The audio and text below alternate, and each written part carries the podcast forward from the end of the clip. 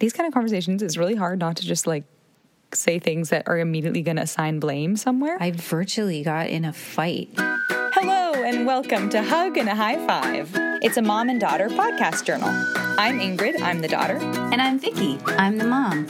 I'm trying to figure out how to be an adult. I'm trying to figure out how to parent an adult and live as an adult who is more than a parent.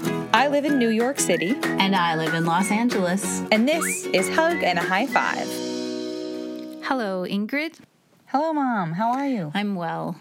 I'm well. So this weekend, I listened to a This American Life uh, episode, and it was, I think it's called Five Women.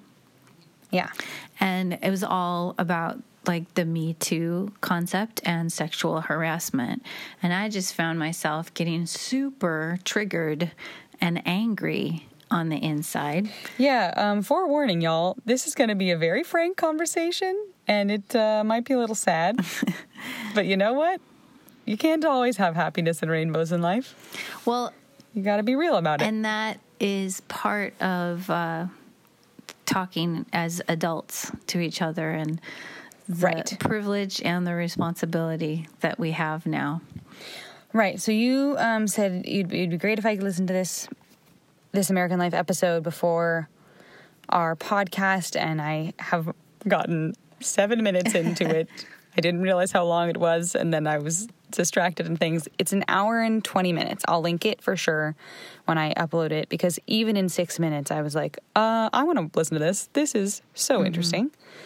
Um, that just that beginning portion, um, for a little explanation, highlighted one of what I assume is five women's testimonies, where a woman explained her experience being uh, married or at least uh, like a, a life partner of 20 plus years, married to someone who she knew to be a sort of a flirt in life in general.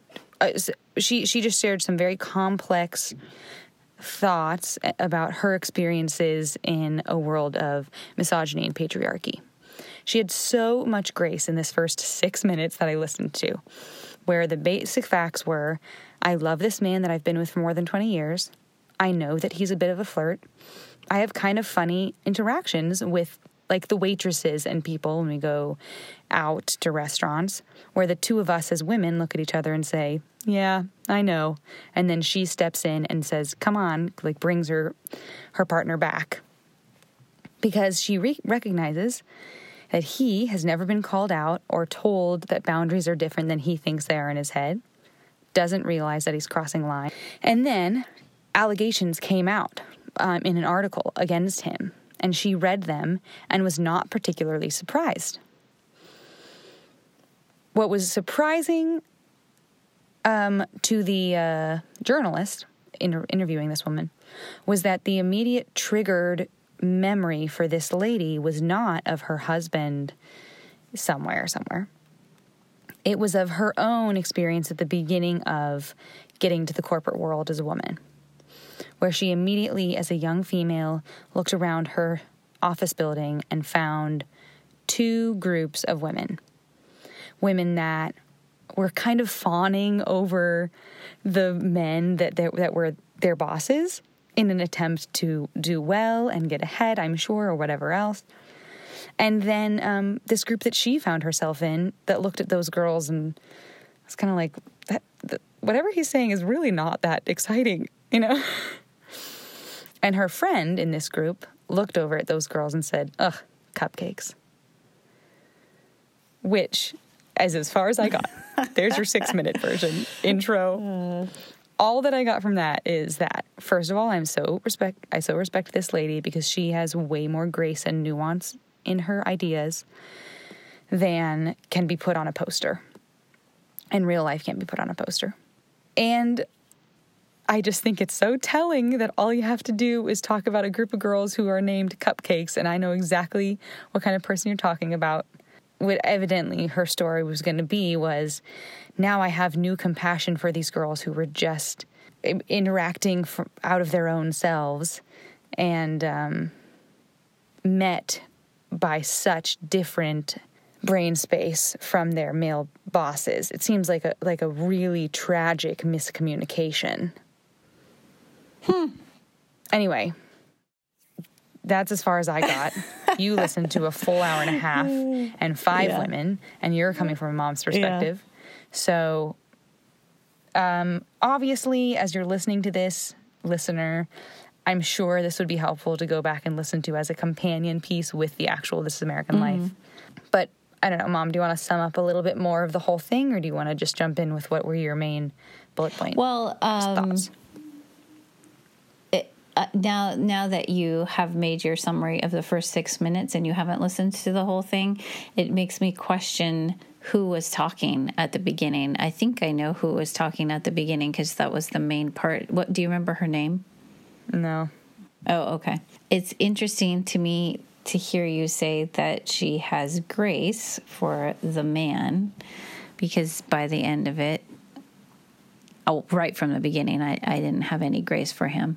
And, um, and that you have, you say, you, you, Well, I what I thought was interesting about her is that she had grace for both people, for both Yeah. parts. Like uh, these people, these girls that she judged when she was young. Now she's like, she she has more grace for them now and realizes like, oh, they But it was interesting because you said you knew exactly when she made that comment about them, you knew exactly what she was, which is interesting because that's like a very narrow stereotype and you only heard one phrase about them. I heard someone say, ugh, cupcakes. So, um, the whole thing is a, is a ball of trigger for me because I'm a mom of three daughters. And I have, uh, to be honest, I virtually got in a fight with a mom of boys last year in a hmm. parent education class, in the teen parent education class, because she was trying to stand up for her boys. And I was like, I didn't have a lot of pleasant things to say about the way she wanted, you know, like, oh, the way parents and, and, people pass off the behavior of boys. And I just have to say, now I'm so grateful. Well, in the past couple years, since the Me Too movement and the Time's Up movement have come around and the Women's March and all of that, I'm so grateful for all of those because, um, and what's very, very sad in this story of five women is one of the problems that was um, not causal but associated yes. is that the parents of one of the women laughed off when when she had a question about the behavior of her boss the parents belittled it and laughed it off and shrugged their shoulders and said welcome to the working world men are like that Yeah. and um Right. And so she shrugged her shoulders and said, Well, I guess that's what I just have to deal with. I'll be fine. And that pains me to the core of my being that, um, So this was five different Yeah. stories, um, all about women in the workplace. with one man, this one man. Oh, all with the same Yeah. man. Oh, I didn't get that yeah. far. Yeah, it's it's one man. Interesting. And, and the end is uh, the I I just felt really sick to my stomach at the end actually. um, but it just made me think. Ah, I want I want to. I have to use this as a teaching moment for my daughter, or I want to talk to my daughter about this and make sure that you never shrug off a man's behavior and go, "Oh, that's the way men are," or "That's the way boys are." Because it's never So- okay. That's what I want to scream from my soapbox. Yeah, it's never okay. never okay. I know, because I know you, that when you have a teaching moment, especially one like this, um, I would love in this moment for you to for you to vocalize just like you just did a few of those like teachable little things that you just want to like ring into my head, and then let's unpack the fear behind that Oh, because the, it, a lot of it is really true and needs to be taught but also right now like you're coming out of a place of like just being so deeply fearful. And there's only so much that i can control about my life and you can control about yours. Yes. And I'm I also so thankful that we're in a place in America, at least, where we're at least one step closer to women being believed and to speaking up and those types of things. Okay, so if I was going to unpack where it's coming from and, and what you're hearing, it's typically when people have very strong trigger feelings, the underneath core is a is a fear of some sort. Is fear, and then yeah. it flips to anger. Right. a fear of being powerless, a fear fear of lo- losing control, of um, being small or something like that. So um, Yeah. I'm not. Af- I'm afraid of being powerless, probably within your life, but I have to come to terms Mm. Right. with that because I cannot control you. I cannot control the situations you're in, and as I'm just the Me Too movement just puts it in my face a little closer and says, "Oh, Yeah. you can't control this. But the well, my fear underneath that is that you or any of my daughters would be violated physically. Mm-hmm. And physically, and it's never just physically because it's physically, but then it's emotionally and psychologically and mentally. It's like all one ball, and uh, that's the protector in me. So the fear in me is that you would be Yeah. violated, and the protector in me, the fierce protector in me, wants to stand up, even though I can't, and say, Yeah. "You don't have that right, and who do you think you are?" And it just, I, I feel, I feel so angry at any man or boy who would think that they could do that. And uh, Yeah. it makes me, but it does make me question what you value about yourself and what your boundaries are. And it makes me question who else is in your midst who can speak to you, who is like in your midst, not just like right, 2,444 living with me. miles away um, who can say, uh, "Don't accept that. That's not right." Something they did say in the first six minutes of the This American Life episode was actually to comment on the fact that the more that you talk to women and hear their stories, the more evident it becomes that Me Too isn't an incident. It is a it is a long progression of environment which is what you're what you're talking about the fact that like usually an allegation ends with physicality but it didn't start there and it's not isolated. It comes from a long line of whatever this relationship was before and you know the slight the small eroding of boundaries or the the uh, unequal power to begin with etc i have a couple thoughts I have felt so empowered by New York in the last year and a half, Woohoo! That's good. which is a little bit backwards from what most people might expect from New York. you know, New York is like, actually, New York is one of the safest cities in America. I've looked it up many a time. We looked up that together. yes. Um, but stereotypically, when people think about New York, that's not what they think about, especially when you come from a culture of being in cars, etc., to be walking around in the middle of the night or whenever, and those types of things sound pretty vulnerable. What I have gained so much from New York, though, um, is the ability to have a voice. I these kind of conversations is really hard not to just like say things that are immediately going to assign blame somewhere. I, I don't think that's what it has to what it's about. I think if we start blaming, we're missing the point Yeah. What I know about my life is that coming from the environment that I came in, I'm sure part of it had to do with being in a highly Christian community. I'm sure part of it had to be with being from an affluent community. Mm. And then I went to school in the South, all three communities that are pretty patriarchal mm-hmm. and value things like um, Emily Post's book of etiquette mm, Yeah. you know, which I love for many a reason, but innately has a women are petite, women should sit down and be quieter and be polite, and um, that starts to squash your voice. Mm-hmm. And when you grow up that way, it's not squashing a voice, it just doesn't start to grow a voice. You didn't have one to begin with. New York has no such qualms. You, we all know the the uh, caricature of the, you know, Brooklyn lady who's like talking as loud as she can and she's just going to say whatever she wants and it's fine because she's got, you know, that's what New York is. Mm-hmm. And Manhattan specifically is like, look, I don't care who you are or what you're doing, just don't really bother me. Mm. So you're loud and you can say what you want. And environment has so much to do with the way that you are shaped. And so, the my last year and a half in this environment, I found myself to be far sassier mm. and far more willing in my own thoughts to say things that would stand up for myself. Mm. I think the inner monologue, the self talk inside, is what is really telling because I can practice saying out loud something that would stand up for myself all I want. But if it isn't what I say inside my head and my own thoughts, I don't really believe it. And are you getting better at saying it inside your head?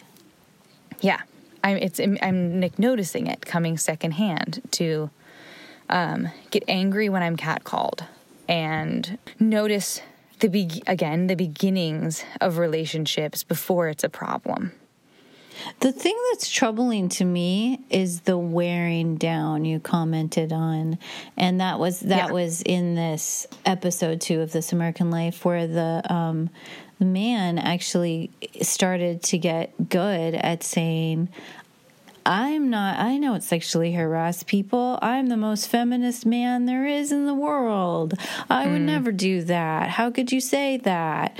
And like, turned the words against the woman. And I know what it's like to be in a fight with someone that turns your words against you, and there's yeah. no winning in, the, in something no like winning. that except to leave the premises completely. Yeah. Um, so that is what troubles me. And I feel mm-hmm. f- afraid about if I'm going to get to my core feeling.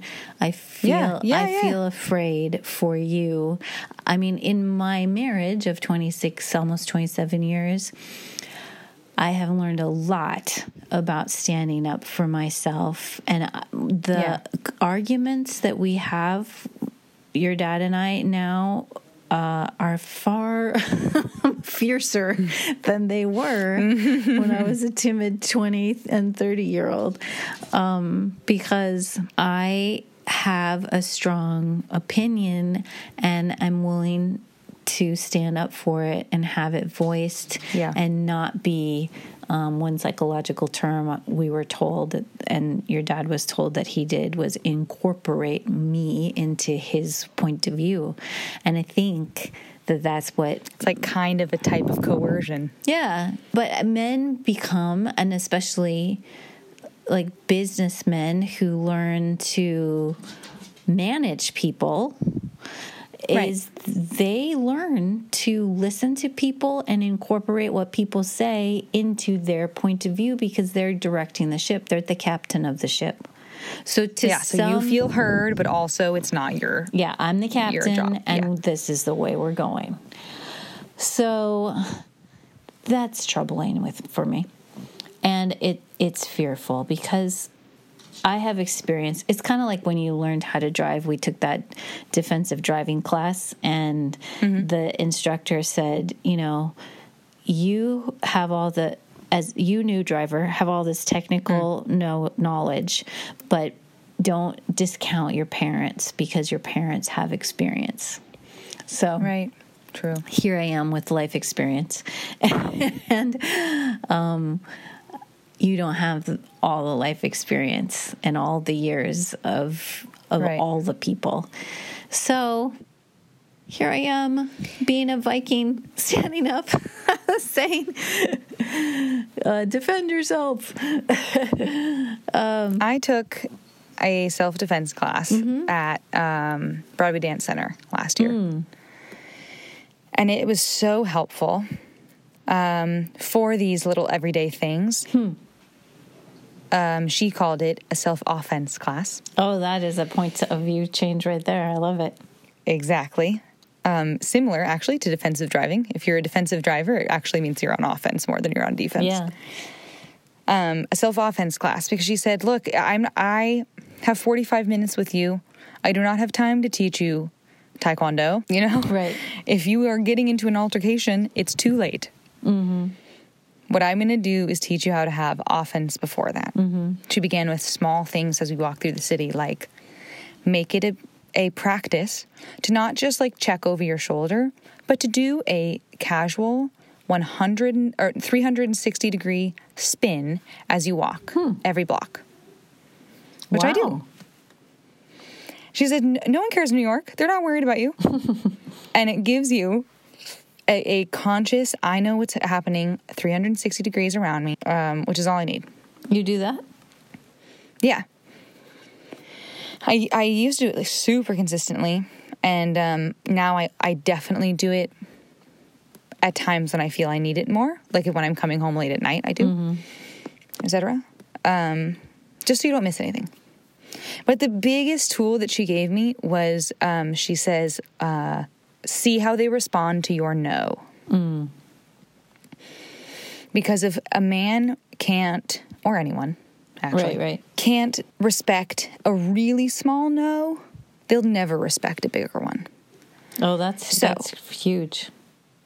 anytime yeah she has a daughter she said um she works on this with her daughter her daughter was going on a first date you know like a bumble date or something she said okay check for their no that's a real thing you have to do and so a really small thing they're at the date sometime and um he's like hey do you want another drink? No i'm all right. Are you sure? That's it. He didn't respect your no. Was he being polite? No. He didn't respect your no, which means anything he asks you later, you have to say no to because you know already that he will not respect a boundary. That's as easy and as simple as it is. So then later, if he's like, "Oh, do you want to like go over and hang out somewhere else?" Like, no, like we, you know already that he's not a respectable person. Wow, I'm glad that you learned that. You took that last year, right? Or this summer? Last April, I do. Almost a I- year we ago. did talk about when you first moved to New York. I said, "Could you take a self defense class quarterly?" Yeah. If you could, if, Right, if right. you could take that self defense class again, I, that would give me some Again. peace of mind. Thank you very much. that I mean that concept was so helpful because what it does is reframe politeness in my head. yes. Because the thing is that that conversation in that date doesn't sound threatening Mm-hmm. and it it sounds like politeness. It sounds like he's being polite. Right. Also, women especially are not used to saying no. We evade and say something else. Mm-hmm. No, I'm just not hungry right hungry right now. Mm-hmm. Oh, I don't know, maybe later. Mm. And our um, teacher, our, our self offense teacher, was very clear to say that is also no. And that's okay. If you say, mm, I don't really want to, or nah, it's all right, that's still the words no in cultural language, and that's enough. So you don't have to beat yourself up later about the fact that you weren't clear. You were clear. You were clear. That's the way that we live in conversation. There's more than one word for no. So ask. You have to uh, give them an opportunity to respect your no, and then go from there. Um, the other thing that I say that I've experienced a lot is because we're talking about um, work scenarios specifically. I've had more than one coworker, especially since I'm the initial trainer. Yeah. I've had more than one coworker that I'm like training in the first few days give me one too many compliments or one too, oh, you're just so beautiful. And I'm like, that's just not an appropriate thing to say at work. Um, also, I don't really know where you think that's going to get you, but Do you tell them that? no, I don't. um, but that's the way I'm feeling, and that's one. First of all, not something that I would have said before I came, moved to New York. Um, and two, I have. You're talking about like I hope you have people around you. I have two or three friends specifically that I go to to say this.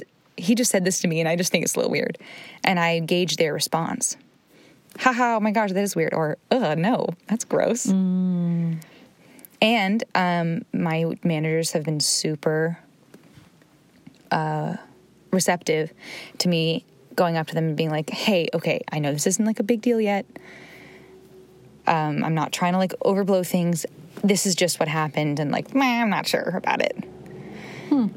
And they've been so awesome um, and pulled the guys aside and said, hey, we they don't call me out. It's not a big thing, but they have reported back to me that they had a conversation about what's acceptable at work.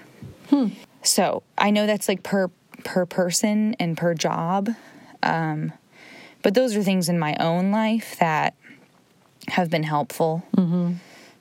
Um, I also am, re- am noticing which personalities of guys make me more uncomfortable. Y- Like sometimes there's guys that that compliment me too far, and they feel a little. They're they're really like it's a threatening feeling versus a versus a like ugh that was just too far. Let me go tell on you. So I'm still I'm still learning like where that is in me and, and what like depending on the person when when I feel confident enough to stand up for myself and when I evade eye contact and leave the room. Either way, I'm getting out of harm's way myself, but um, it's a pretty different response between flight and fight. That's interesting. I haven't figured that out yet.